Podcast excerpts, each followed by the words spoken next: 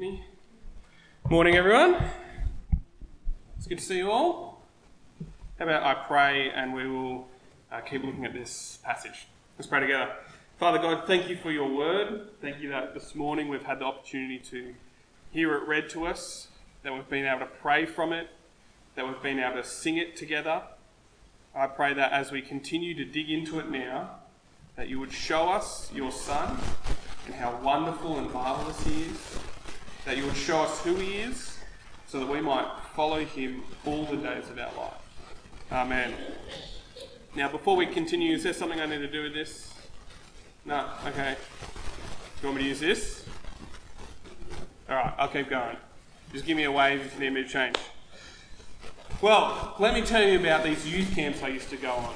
When, when I was a teenager and going to youth group uh, back on the Central Coast, uh, the leaders used to organise this youth camp at the end of the year. Would go to a local caravan park by the beach, and, it was it was just like a, a little group. So the leaders organised everything. Was maybe like a dozen leaders for 30 kids, uh, and they organised the campground. They made sure we were all there with tents and things. They organised the Bible teaching and the activity. They also organised the food. It was pretty chill. Like most of the time, we'd be hanging out, going to the beach, things like that. Uh, they were such great times. I really loved and valued them. But there was one year, one year where the person who was organising all the food for us, the leader who was in charge of food, had reflected on the last few years of the camp and realised that usually what happens when they cater for the camp is people would over cater. They'd make sure there's more than enough food, too much food even, which would mean there'd be lots of waste and, it will cost a bit more. And so this leader's like, well, you know what? You know what I'm going to do? I'm going to strategically undercater. I'm going to make bring just a bit less so that actually in the end it'll be the perfect amount. Now, I don't know about you, but looking back, I don't think I would have wanted to spend a weekend with 30 hangry teenagers. The problem was there was not nearly enough food. We arrived on the Friday night and we'd all had dinner on the way, so, so we're happy with dinner. And supper was a bit light, but we're like, sure, whatever. We're all arrived, we're setting up stuff. People are busy, sure, it's just a bit light, that's okay. But the next morning, we realised that something was a bit off when, you know, most of us only had one pancake and that was it. A few lucky people got to have two, but we were really hankering for lunch. But lunch was really small and, and we had these really tiny little hamburgers and there was no seconds and man, we were hungry all weekend. And, and, the first meal we had when we got home, I, I, don't even remember what it was. It was probably like steamed Brussels sprouts, but I bet it was the best meal I've ever eaten in my whole entire life. Have you ever been really, really hungry like that? Have you ever been just, you can feel your tummy gurgling the whole time? It feels like there's a black hole in there and, and it needs to be filled. But food's not the only thing we ever hunger for, is it? We can hunger for other things other than food. Uh, and so I want to ask you today, what, what are you hungry for other than food? And don't worry, I'm not going to go so long that you become hungry for food today. Uh, I'll make sure you get out in time for lunch. But what other things are you hungry for? What, what things are you craving for that aren't yet being satisfied here and now? What is missing in your life? Now, as we look at this account where Jesus satisfies the physical hunger of this crowd. He gives them food and they fill and have their, they eat and have their fill. It also shows us that Jesus can satisfy those deeper hungers that we have. Today I'll show you three different ways Jesus satisfies our hunger. He satisfies our hunger for salvation, he satisfies our hunger for compassion, and he satisfies our hunger for hope. There are three things we're going to be looking at today let's jump into the first one hunger for salvation. And let's start by looking back at this miracle again. Let me quickly summarize it for us all so we're familiar with it. Uh, I'm sure you are familiar with it because this is the only miracle that appears in each of the four Gospels. So there's something important here that every single Gospel writer wants to get across to us. So in verse 13, uh, Jesus receives some kind of news, and that news prompts him to hop in a boat and head across the lake to the other side. We've seen the last few weeks this lake's come into it a fair bit. There was the storm on the lake. Jesus keeps crossing the lake. We're talking about that same lake in the north of Israel. Heads over to the other side, But when he arrives there, there's this huge crowd. Verse 21 tells us there's 5,000 men, plus women and children. So we're looking at maybe 10,000 plus people, okay? This huge crowd awaits him as he arrives on the other side. And Jesus hops out of his boat and begins ministering to the crowd. He begins serving them by healing their sick. And he keeps healing the sick and keeps healing and keeps healing for so long that it starts to grow late. It grows into the evening. And so the disciples approach him and say, Jesus, look, it's, it's getting late. These people, they're hungry. You need to send them away so they can go into the surrounding villages and buy some food so they can eat and have their fill. But Jesus isn't ready to stop. He wants to keep ministering to the crowd, he wants to keep serving them and showing compassion on them. And so he says to the disciples, You feed them. You, you feed them. You, you go get some food for them and you feed them yourself. But all they have is five loaves of bread and two fish. And when it says loaves of bread, we're not talking about, you know, supermarket loaves of bread this big that can feed a family for a day. We're talking probably large bread rolls. So a pack of bread rolls and two small fish. That's all there is. Probably enough for one adult. Maybe enough for a couple of kids to share. That's it. That's all they have. And the disciples know this isn't enough, and so they say, Well, Jesus, all we have is this pack of bread rolls and two small fish. What are we going to do with it? And Jesus does what only God can do. He takes what is not enough for us, and He provides more than enough for everyone, for 10,000 plus people, plus 12 baskets of leftovers. Jesus provides for this hungry crowd. But there's more going on here than just Jesus uh, stretching the bread so that there's more than enough for everyone. As Jesus feeds the crowd, he's actually showing us who he is.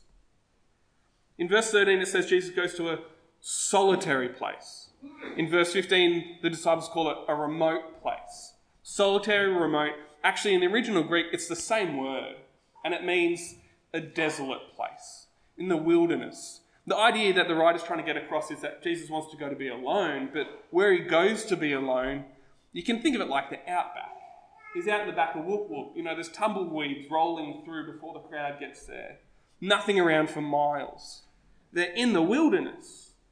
And the wilderness gets mentioned twice. Remember, solitary place, remote place. It gets mentioned twice. And it's meant to actually clue us in to another time that God's people were in the wilderness. We read it back in Exodus chapter 16. Israel spent 40 years wandering in the wilderness. And where we read in Exodus 16 is right at the start of that time. Right at the start, before they've even uh, gone to Mount Sinai and got the Ten Commandments and received the law, before their 40 years of wandering, they're in the wilderness and they're hungry. They need food. In fact, they're so hungry that they're like, Jesus, wasn't slavery better back in Egypt where we had something to eat? And amidst all that grumbling and hunger, God speaks in Exodus chapter 16, verse 4. Let me read it again for us. Then the Lord said to Moses, I will rain down bread from heaven for you. When Israel in the wilderness hungry, God, through his servant Moses, provides bread from heaven for Israel in the wilderness bread from heaven for Israel. God miraculously provides for them bread, not just that one morning or that one week, but for 40 years, He provides bread from heaven in the wilderness. And so by the time Jesus rolls around, you know, over a thousand years later, Israel had great expectations about someone who would come who would be a new Moses, someone who would lead God's people like Moses did, someone who would come and rescue like Moses or God, through Moses, rescued Israel out of Egypt. And here's Jesus in the wilderness providing bread from heaven for Israel. Jesus is saying, I am the new Moses. Jesus is saying, I have come to provide for you, Israel. I have come to provide for God's people. Jesus has come to provide for us. But Jesus doesn't just bring us bread. He brings us something far better, something uh, that can't be satisfied with food. Jesus comes to give us a Saviour. In fact, Jesus comes to be a Saviour. Our greatest hunger and our greatest need that we have in our life that we might not even be aware of is the need for forgiveness. The need for a relationship restored with our God and Creator. And we can't do that ourselves, and so we're hungry for it. We're hungry to be back in right relationship with the God who made us and who loves us and who knows us. And here comes Jesus, the new Moses, who goes to the cross, who bleeds and dies for us, so that his blood, through his blood, we might be forgiven, and that we might be restored to God. That our relationship would be restored to him. Jesus provides for us not just bread, but salvation. The deepest hunger we could ever have.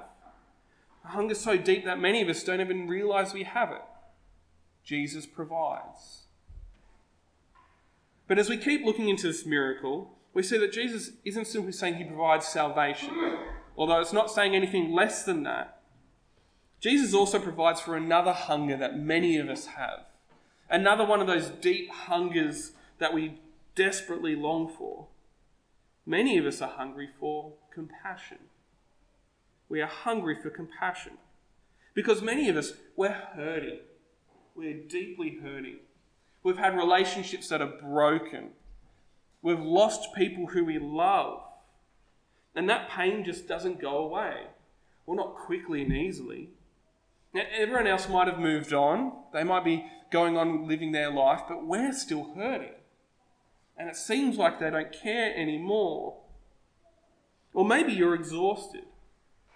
It has been an exhausting couple of years. Lockdowns are exhausting. Worrying about work is exhausting. Raising kids at home is exhausting. Life is exhausting. And you know what? Everyone else is so exhausted that they can't give us a break to have a rest. Are you hurting? Are you exhausted? We are in desperate need for compassion, for someone who really cares, someone who doesn't just move on but sits with us in our hurt, someone who, despite their exhaustion, gives us rest. And in this passage, we meet Jesus, and Jesus is also hurting, Jesus is also exhausted. Look with me at verse 13. Verse 13, uh, the first verse of our passage here. Matthew chapter 4, verse 13. When Jesus heard what had happened, he withdrew by boat privately to a solitary place. What did Jesus hear that had happened that prompts him to go and be alone? What did he hear? Well, it's in uh, at the start of this same chapter. So come with me a couple paragraphs earlier to chapter 14, verses 1 and 2. It says, At that time, Herod the Tetrarch heard uh, the reports about Jesus and he said to his attendants, This is John the Baptist. He has risen from the dead. That is why miraculous powers are at work in him. And the next few verses uh, before we reach where we're up to with Jesus uh, is kind of like a, a quick uh, throwback to an event that happened in the past where Herod arrested John because John called him out for his sin, and Herod had him killed. So, so Herod, the, the leader of the land, has arrested John and had him killed. And now he sees Jesus performing miracles and he says, That's John. That's John come back from the dead. Maybe John has possessed Jesus, or, or, or we don't know exactly what he thought, but, but he sees Jesus working these miracles and he sees John, his enemy, who he's killed. And Jesus, he's pretty clever. He puts two and two together, and when he hears that Herod thinks he's John, he knows that his life is probably in danger, that Herod is going to be out to get him. And so Jesus, being wise, decides to leave the country.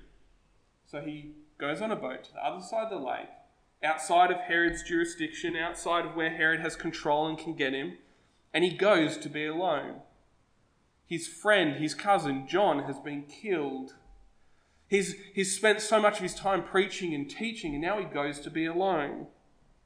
Probably mourning the loss of his friend John, exhausted from his ministry, trying to be alone.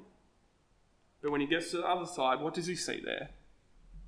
10,000 people waiting for him.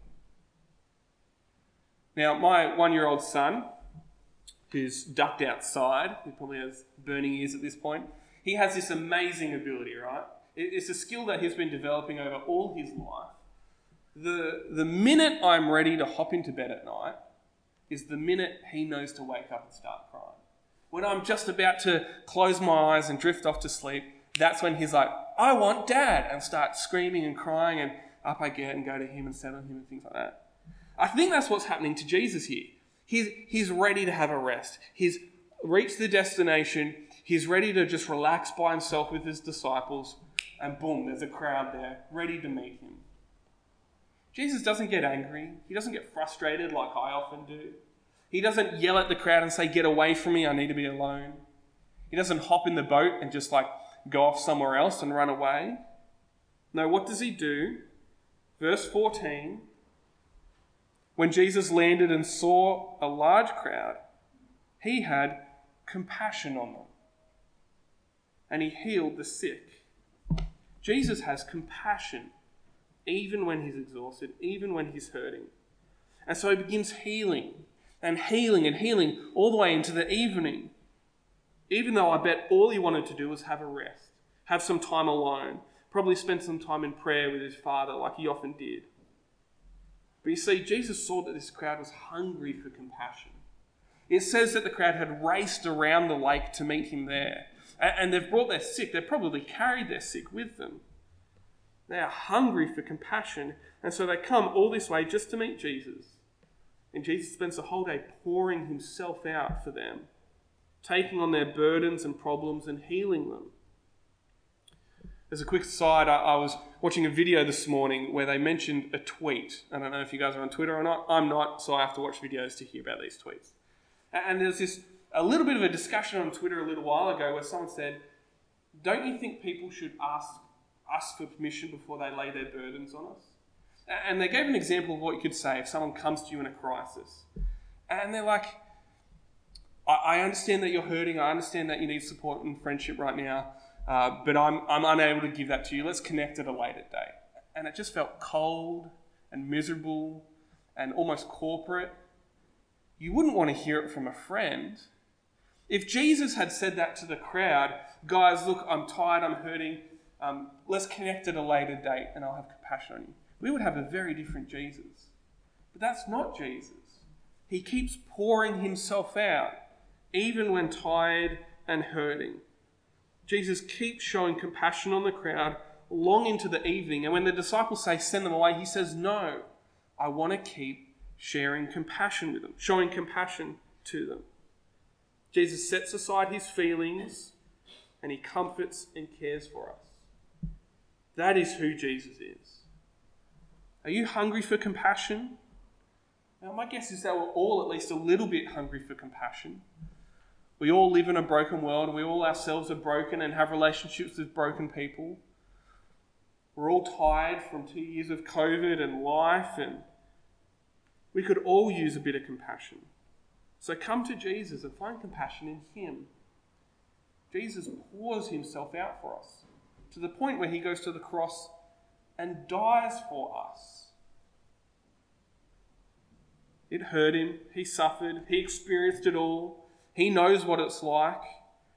He lost people too, John the Baptist. He experienced broken relationship when he was forsaken on the cross.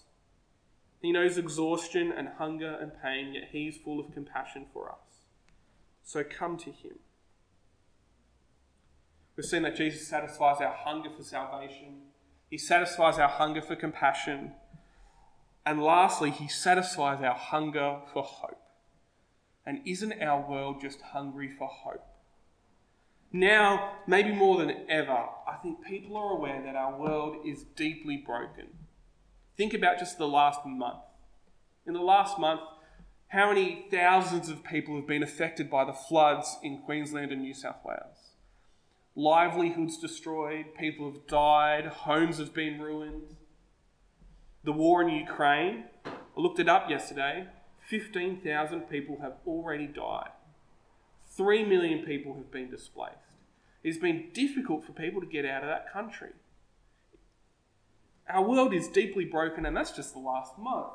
I'm sure you can think of a dozen examples off the top of your head from the last year. Our world needs hope. We need hope. And here is Jesus feeding a crowd with a pack of bread rolls and two small fish. And he prepares this enormous feast a feast for 10,000 plus leftovers. And you what? This feast, as amazing as it is, it pales in comparison to another feast that he's preparing. An even greater feast, a banquet. A banquet in heaven. This is, this is just catering experience for Jesus for that big, better, eternal banquet. This banquet is for anyone who would come to Jesus. It's an open invitation. Jesus says, Come to me and you will feast on this banquet for all eternity. Come to me and you'll have hope of being satisfied forever. Jesus offers us real hope. In heaven, where there's no more pain or suffering or exhaustion, where our tears are wiped away, there's no more wars or flood or sickness or pandemics or anything like that.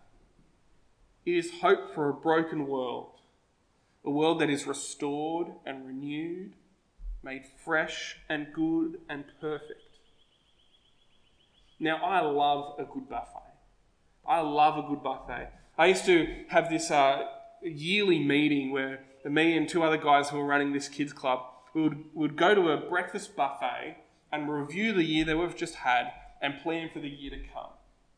So we go to this buffet, we spend a bit of money, and we stay there all morning reviewing while stuffing our mouths full of food, right? And I breakfast buffets have to be my absolute favourite kind of buffet. I love breakfast food. I'd go there and get a stack of pancakes, then move on to the bacon and eggs, and then all the fresh pastries. And sure, there's cereal there, but there's cereal at home, so I'm not wasting my time filling up on cereal. Uh, all the different kinds of juices. They had some, it was some kind of mixed berry juice. I don't, I don't actually know what was in it. It's red, that's why I assume it's mixed berry juice. It's the best juice I've ever had. They had a barista there just slinging coffees, yogurt, fresh food. We used to stay there for hours, like four hours, going round after round after round. And I loved every minute of it. But when it comes to a buffet, you have to be strategic, right? You don't eat breakfast before you go. That's, that's amateur hour. What I would do is the night before, if I ate dinner at all, it would be a very small dinner, just something to keep me going. But more often than not, I wouldn't eat dinner. Maybe I'd even skip lunch so that the hunger builds and that by the morning I'm ready to go, right? That I'm all completely empty, ready to be filled up with bacon and eggs and waffles and pancakes and things like that. And you know, the thing that got me through the night of being really desperately hungry was knowing what was going to come in the morning, was knowing the breakfast that I was going to have. I could put up with being hungry because of what was to come. As hungry as I was the night before, I could deal with it because I knew the feast that I'd have in the morning. And as painful as this broken world is, we can endure through it because we know of the heavenly feast that is coming. We know that what is to come is far better and far greater that all things will be restored and made new and perfect. And that enables us to endure now. And you know what? No one can take that away from us. If we come to Jesus, no matter how hurt or broken we are, that can't be taken away from us. Our hope is solid and it is sure. Now, let me finish with this. We've seen that Jesus is able to satisfy some of our greatest hungers. Not simply, I'm hungry for lunch or I'm hungry for breakfast, but our hunger for salvation, our hunger for compassion, and our hunger for hope. But how do we find our satisfaction in Jesus? What do we do to experience our hunger being fulfilled in Jesus? Well, let me read from Philippians chapter 4. If you have a Bible, you might want to flick over with me. Philippians chapter 4, uh, a letter written by the Apostle Paul, and this is his words. Look at verse 6. Do not be anxious about anything, but in every situation, by prayer and petition, with thanksgiving, present your requests to God. And the peace of God, which transcends all understanding, will guard your hearts and mind in Christ Jesus. I think one way we can sum up salvation and compassion and hope is in peace. Peace. Because salvation is that not peaceful relationship with God being restored? We're now at peace with God, Romans chapter 8, verse 1. Or compassion is having peace brought into a situation where we are hurting and exhausted. Or peace can be we have hope for peace in the future. And that actually brings us peace now, knowing that what's to come. I think peace can helpfully sum up these things. And here Paul says, don't be anxious about your life and, and the pain and the hurts in it, but bring them to God, and He will bring you peace. Bring them to God in prayer. Regularly come to God with your worries and your hurts and anxieties and ask God to fill you up where you are hungry, and God will bring you peace. That's why prayer is such a powerful and important tool in our life. That's why that prayer meeting, or prayer day rather, is going to be so helpful. We're going to ask God to do amazing things, but we're also going to have the opportunity to ask God to bring us peace, to bring our anxieties and our hurts and our worries to Him, so that we might really experience our salvation, experience compassion from God, and experience the hope that He gives us. And so, if you are hungry today, come to God in prayer. Come to God in prayer at our prayer day. Come to God in prayer even after the service as you talk to one another and love and share with one another. Come to God in prayer as a daily habit. Come to God in prayer as a reflex for how you're feeling. And maybe you won't feel it straight away. You might. You might pray, God, let me experience these things, and all of a sudden you have some sense that you, you feel these things straight away. That's not often how God works. He might, but that's not often. Rather, what we do is we keep praying and keep bringing these things before God and keep sharing our hungers with Him. Over time, we will look back and go, you know what? I was really hungry then, and I'm not as hungry now because God has filled me up and satisfied me. Let me pray. Father God, thank you that you satisfy our hungers through your Son Jesus. Father, we are hungry for salvation. We are desperate for forgiveness and a right relationship with you. Thank you that Jesus provides. Father, we are desperately hungry for compassion. We are hurting and we are exhausted. Thank you that Jesus provides. Father, we are hungry for hope. Our world is hungry for hope. Thank you that Jesus provides.